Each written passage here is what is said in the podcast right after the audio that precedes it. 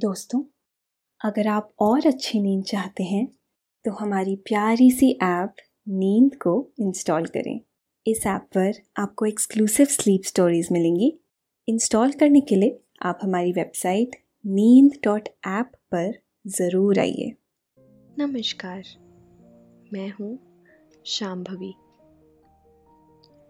और आज मैं आप सबको सुनाऊँगी कुमार रहमान की लिखी स्लीप स्टोरी तेल की खोज। एक खोज ने दुनिया से वेल मछली को ख़त्म होने से बचा लिया। वरना हज़ारों, लाखों वेल को तेल के लिए मार दिया जाता। उन दिनों वेल मछलियों का तेल लैंप में जलाया जाता था। एक दिन एक बेरोजगार युवक के जुनून ने मिट्टी के तेल की खोज की और देखते देखते दुनिया बदल गई। तेल की खोज की इस कहानी को हम आज आपको सुनाएँगे। लेकिन पहले आप अपने आसपास की सारी लाइट्स ऑफ़ कर लीजिए। और आराम से लेट जाइए। अपनी आँखों को धीरे धीरे बंद कर लीजिए। और अब अपने शरीर को थोड़ा आराम दीजिए। थोड़ा और आराम दीजिए।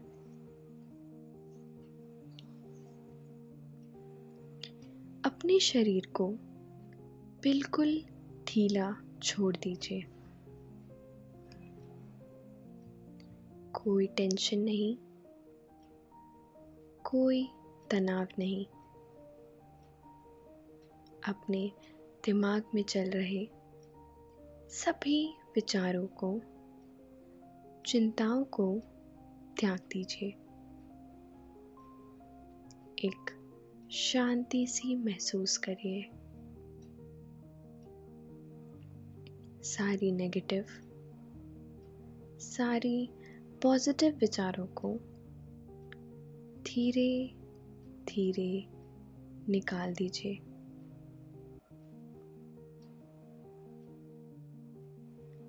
अब अपने हाथों को सीधा करिए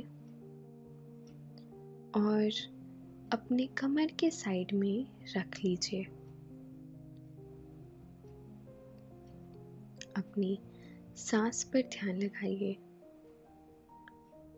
इसको धीमे या तेज नहीं करना है।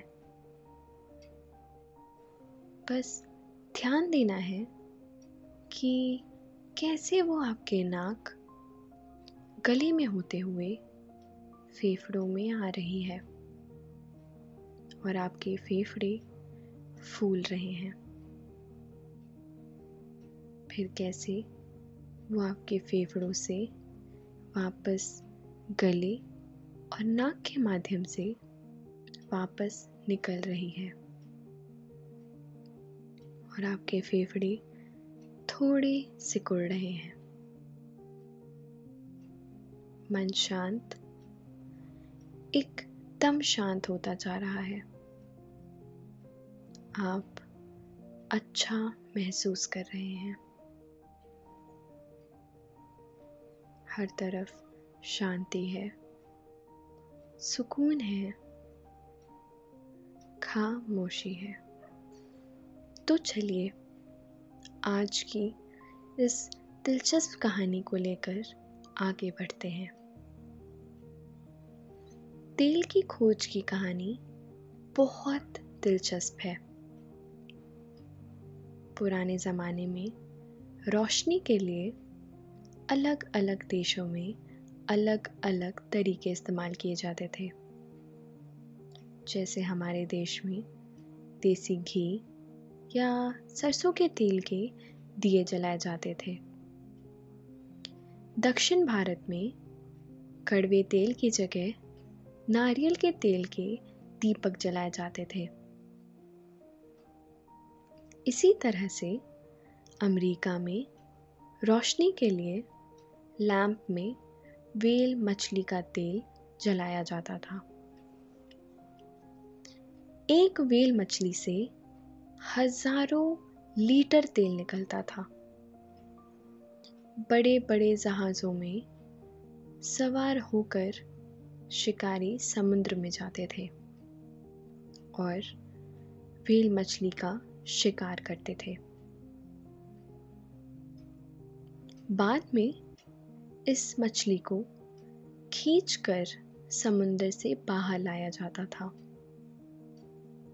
उसके बाद वेल मछली की मोटी चर्बी को पिघलाकर तेल बनाया जाता था। यही तेल लोगों के घरों के लैंप में रोशनी के लिए जलाया जाता था। इसके अलावा मोमबत्ती भी रोशनी के लिए इस्तेमाल में लाई जाती थी। वेल मछली का तेल और मोम पर्याप्त मात्रा में उपलब्ध नहीं थी। इसकी वजह से यह दिनों दिन महँगी होती जा रही थी। कोयले से भी तेल निकाला जाता था, जिससे लैंप जलाया जाता था।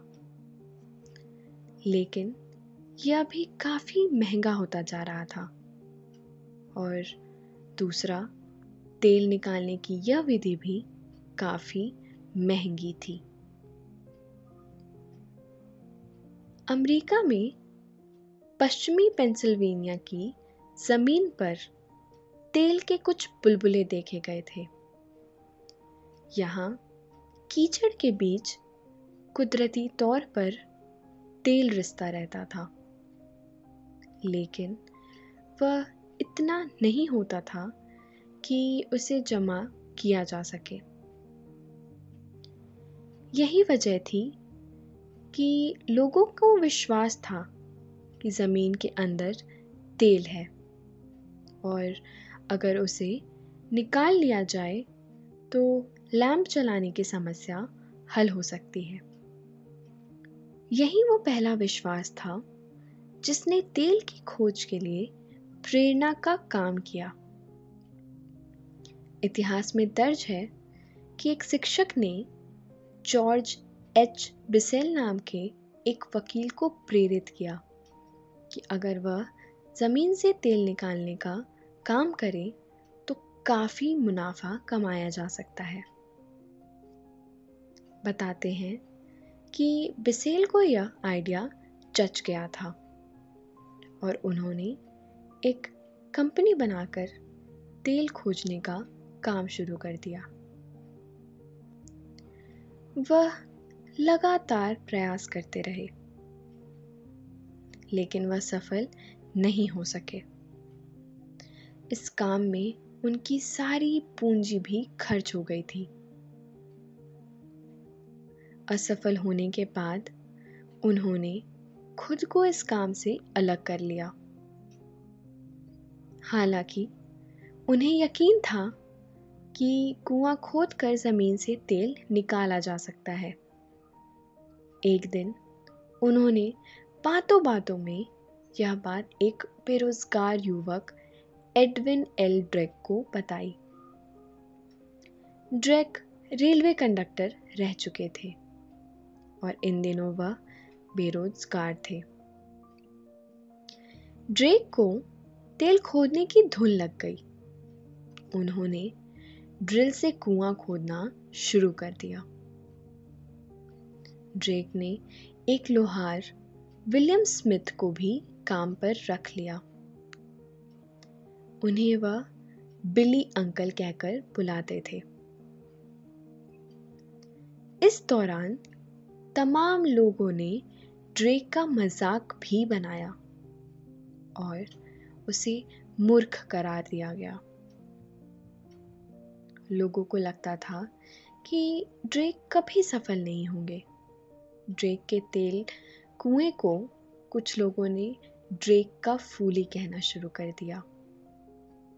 इसके बावजूद ड्रेक अपने काम में मस्त थे। ड्रेक का काम बहुत धीमी रफ्तार से चल रहा था। वह एक दिन में लगभग तीन फिट गहरा कुआँ खोद पाते थे।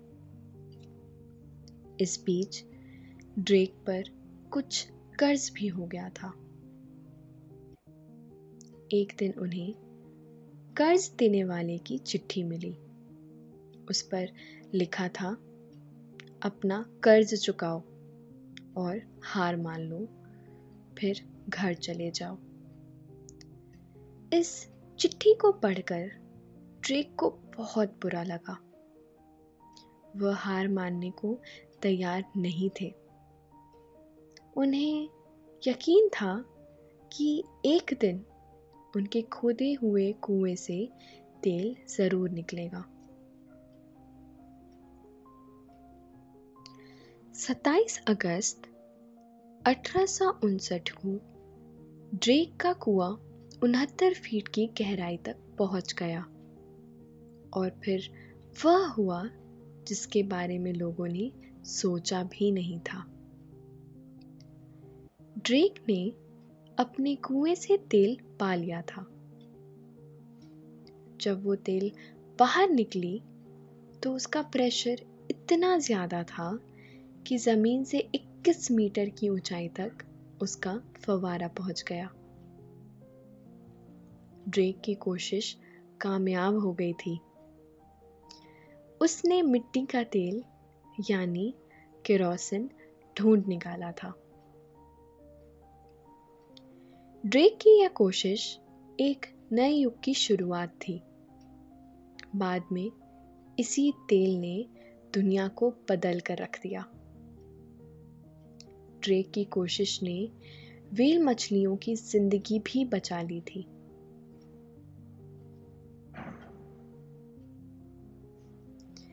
ड्रेक 1819 में न्यूयॉर्क में पैदा हुए थे। उन्होंने कई सारे काम किए, लेकिन कहीं भी उन्हें कामयाबी नहीं मिली थी। उन्होंने 1850 में रेल कंडक्टर के तौर पर नौकरी शुरू की थी। वह सात साल तक रेलवे में नौकरी करते रहे, लेकिन फिर वह बीमार पड़ गए। और उन्हें नौकरी छोड़नी पड़ी। तभी जॉर्ज एच बिसेल ने उन्हें तेल खोजने की प्रेरणा दी। ड्रेक ने मिट्टी का तेल खोज निकाला था। लेकिन उन्होंने कोई चालाकी नहीं दिखाई। उन्होंने अपनी इस खोज को पेटेंट नहीं कराया। नतीजे में कई और लोगों ने उनकी देखा देखी तेल के कुएँ बना लिए और वह इनसे ज़्यादा तेल निकालने लगे। इसकी वजह से तेल की कीमतें गिर गई और साथ ही ड्रेक की आमदनी भी कम हो गई। ड्रेक का बनाया कुआँ दो साल के भीतर बंद हो गया। ड्रेक की आमदनी काफ़ी कम हो गई थी। इसके विपरीत, आसपास ज़्यादा तेल निकालने वाले कुएँ खोदे जा चुके थे। इसके बाद ड्रेक ने दो और कुएँ खोदे। लेकिन उससे भी ड्रेक ज़्यादा फ़ायदा नहीं कमा सके। उनकी माली हालत ठीक नहीं थी। तेल की खोज करने वाले ड्रेक गरीब हो गए थे। ड्रेक की गरीबी को देखते हुए पेंसिल्वेनिया प्रशासन ने 1870 में ड्रेक को पेंशन की घोषणा की। इसके बाद ड्रेक 1880 में अपनी मौत से पहले तक पेंसिल्वेनिया में ही रहे। ड्रेक ने जो तेल खोजा था, उसने पूरी दुनिया को बदल कर रख दिया था। कच्चे तेल से निकलने वाले गैसोलीन की खोज एक कम अहमियत वाले बाय प्रोडक्ट के तौर पर हुई थी। लेकिन आज की दुनिया इसी तेल पर चलती है।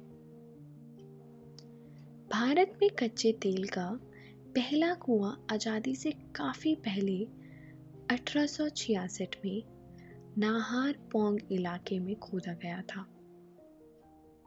लेकिन बदकिस्मती से यहाँ तेल नहीं निकला। यह कुआँ 102 फुट गहरा था।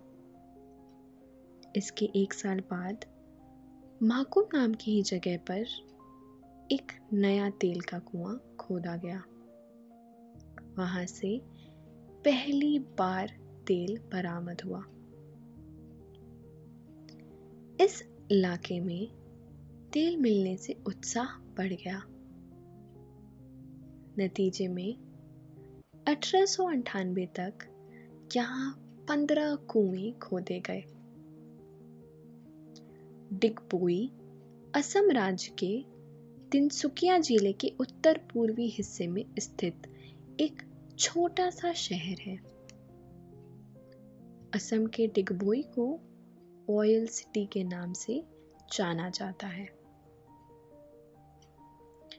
1901 में यहाँ एशिया की पहली रिफाइनरी स्थापित हुई थी। डिगबोई में सबसे पुराने तेल, कुएँ अब भी मौजूद हैं। डिगबोई के नाम को लेकर एक दिलचस्प किस्सा भी है। 19वीं सदी के शुरुआती वर्षों की बात है। अंग्रेज़ सरकार के इंजीनियर डब्ल्यू एल लेक और कई मजदूर लेडो तक डिब्रू सदिया रेलवे लाइन बिछा रहे थे। इस काम में हाथियों का भी इस्तेमाल किया जा रहा था। घने जंगल के बाहर निकले एक हाथी का पैर तेल से सना हुआ था। तेल को देखकर इंजीनियर डब्लू लेख चिल्लाए, डिग बॉय, डिग! यानी वहाँ तेल है। गड्ढा खोदो। कहते हैं, इसी वजह से इस इलाके का नाम डिगबोय पड़ गया।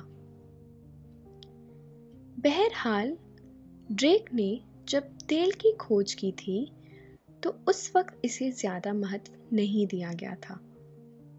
लेकिन किसे मालूम था कि आने वाली दुनिया इसी तेल पर निर्भर होगी। आज हम तेल के बिना दुनिया की कल्पना भी नहीं कर सकते। सोच कर देखिए कि अगर तेल अचानक बंद कर दिया जाए तो दुनिया किस तरह से ठहर जाएगी? हवाई जहाज़ से लेकर पूरा ट्रांसपोर्ट सिस्टम और रेलगाड़ियाँ इसी तेल से चल रही हैं। पूरी दुनिया में वैकल्पिक ऊर्जा के तौर पर जितने संसाधनों का इस्तेमाल किया जाता है, उसका दो गुना तेल इस्तेमाल होता है। तेल की ज़रूरतों के मद्देनज़र आज दुनिया भर की विश्व नीति तय होती है। एक दूसरे देशों से मित्रता और शत्रुता भी तो इसी तेल पर निर्भर करती है। ईरान और इराक के बीच युद्ध और फिर खाड़ी युद्ध भी इसी तेल के मद्देनज़र ही हुआ था। कुछ सदी पहले, गरीब और बदहाल नज़र आने वाले अरब देश आज समृद्धि की मिसाल बन गए हैं। तो उसके पीछे इसी तेल की महिमा है। इसकी सरकार तेल company, Saudi Aramco Apple Google या अमेज़ोन से अधिक मूल्य की है। दुनिया भर की इकोनॉमी आज तेल पर ही टिकी हुई है। सिर्फ़ इतना ही नहीं 1978, 1990 और फिर 2001 में तेल की कीमतों को बढ़ने के बाद अमेरिका मंदी के चपेट में आ गया था। कुछ इकोनॉमिस्ट मानते हैं कि 2008 में दुनिया भर की आई मंदी की वजह तेल की कीमतों में आई रिकॉर्ड बढ़ोतरी की वजह से हुई थी। दोस्तों, ये थी तेल की खोज की कहानी। ऐसे ही हम बात करते रहेंगे अलग अलग चीज़ों की और उनके पीछे छुपी हुई कहानियों की। अब आप आराम से सो जाइए और सपनों के समुद्र में गोते लगाइए। धन्यवाद।